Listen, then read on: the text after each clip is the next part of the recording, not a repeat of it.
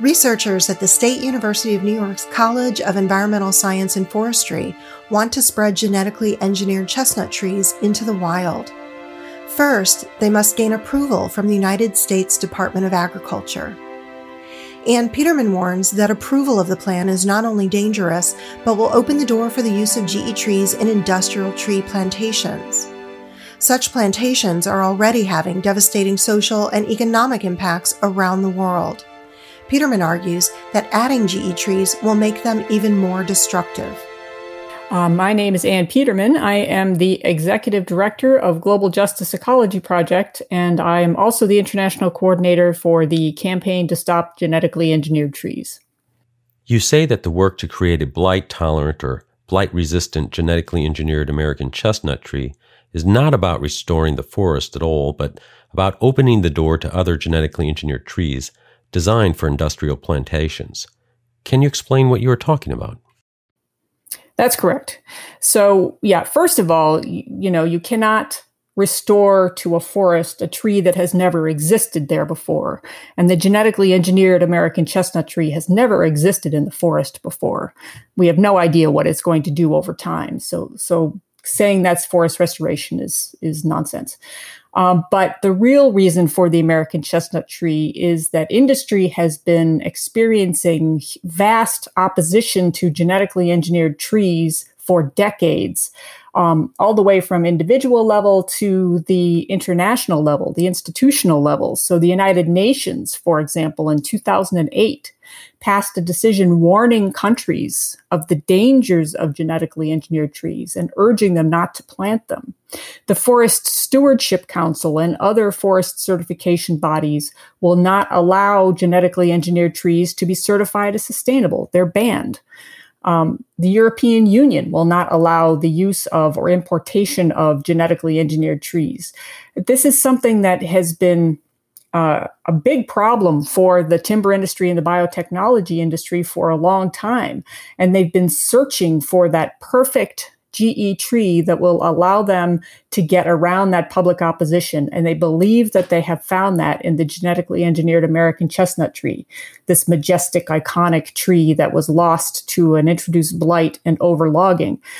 Um, I don't believe that that's the case. I think people will see through this, but that's their plan is to push forward this tree this other this new GE tree to pave the way for their industrial plantations of poplars, pines, and eucalyptus designed expressly for corporate profit.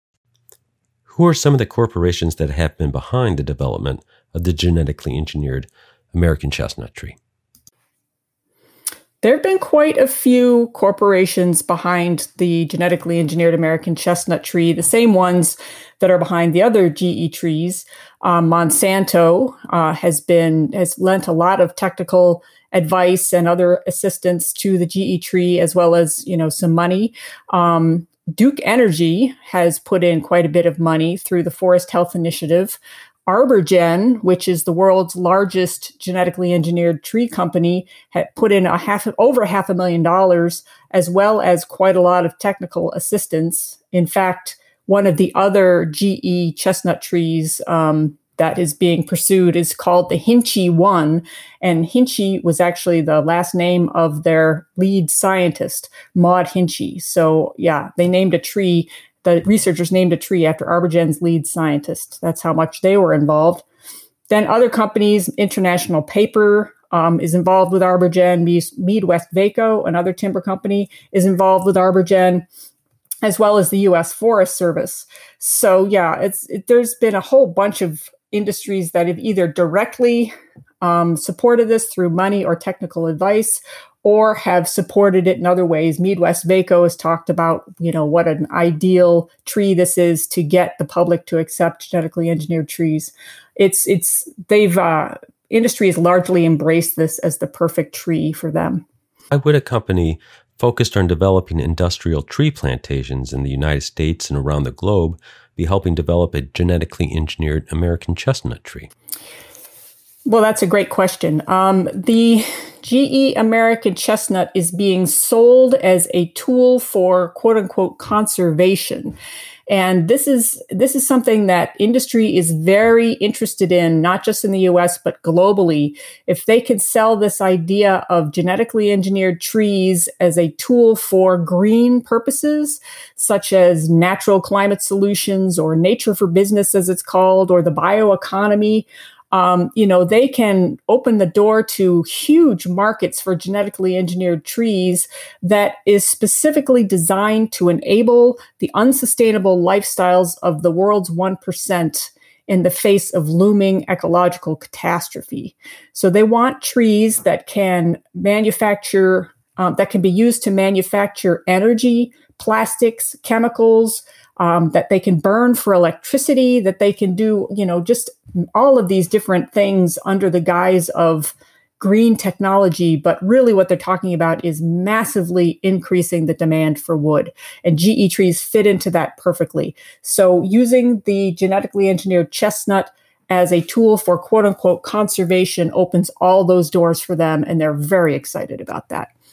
Do you know of any examples of that? Yes, absolutely. Not GE tree plantations because there's only, the only place in the world where GE trees were grown on a large scale was China.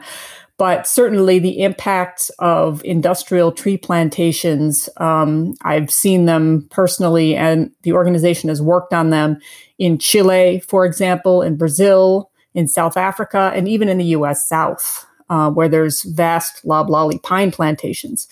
But in Chile, for example, we've done quite a lot of work with the Mapuche people. They're the indigenous people in Chile, and they have um, experienced incredible uh, devastation because of eucalyptus and pine plantations in their territories.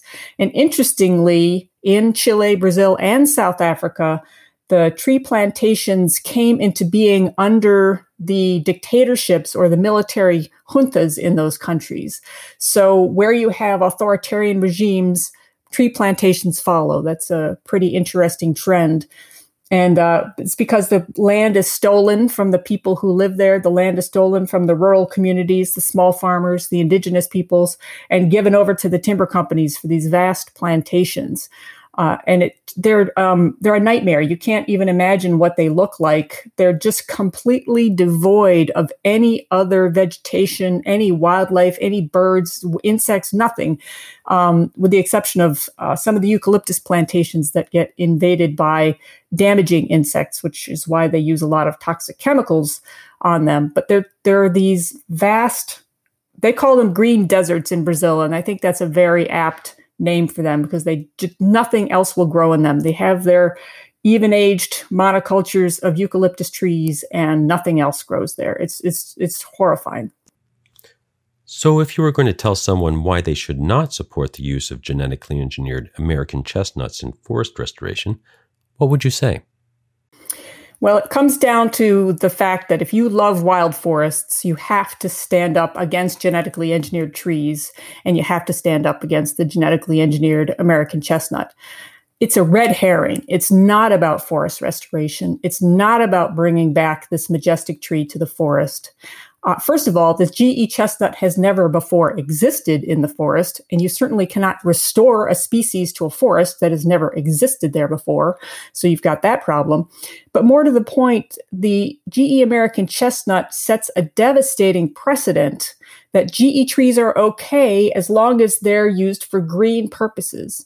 And as I said before, this opens the door to all of this, all of these um, uses for wood, for ethanol, textiles, plastics, etc., chemicals uh, that are perfect perfect excuses for genetically engineered trees because they have to unlock the sugars in the trees to be able to manufacture those things and it's very difficult to do in trees that have not been engineered for reduced lignin for example um, that's not to say they're having success with reduced lignin trees. It's a very complicated technology, but regardless, they would like to. They would like to have plantations of GE trees that they can use for all of these green quote unquote purposes. But what it really means, what it comes down to, is massive tree plantations all over the planet.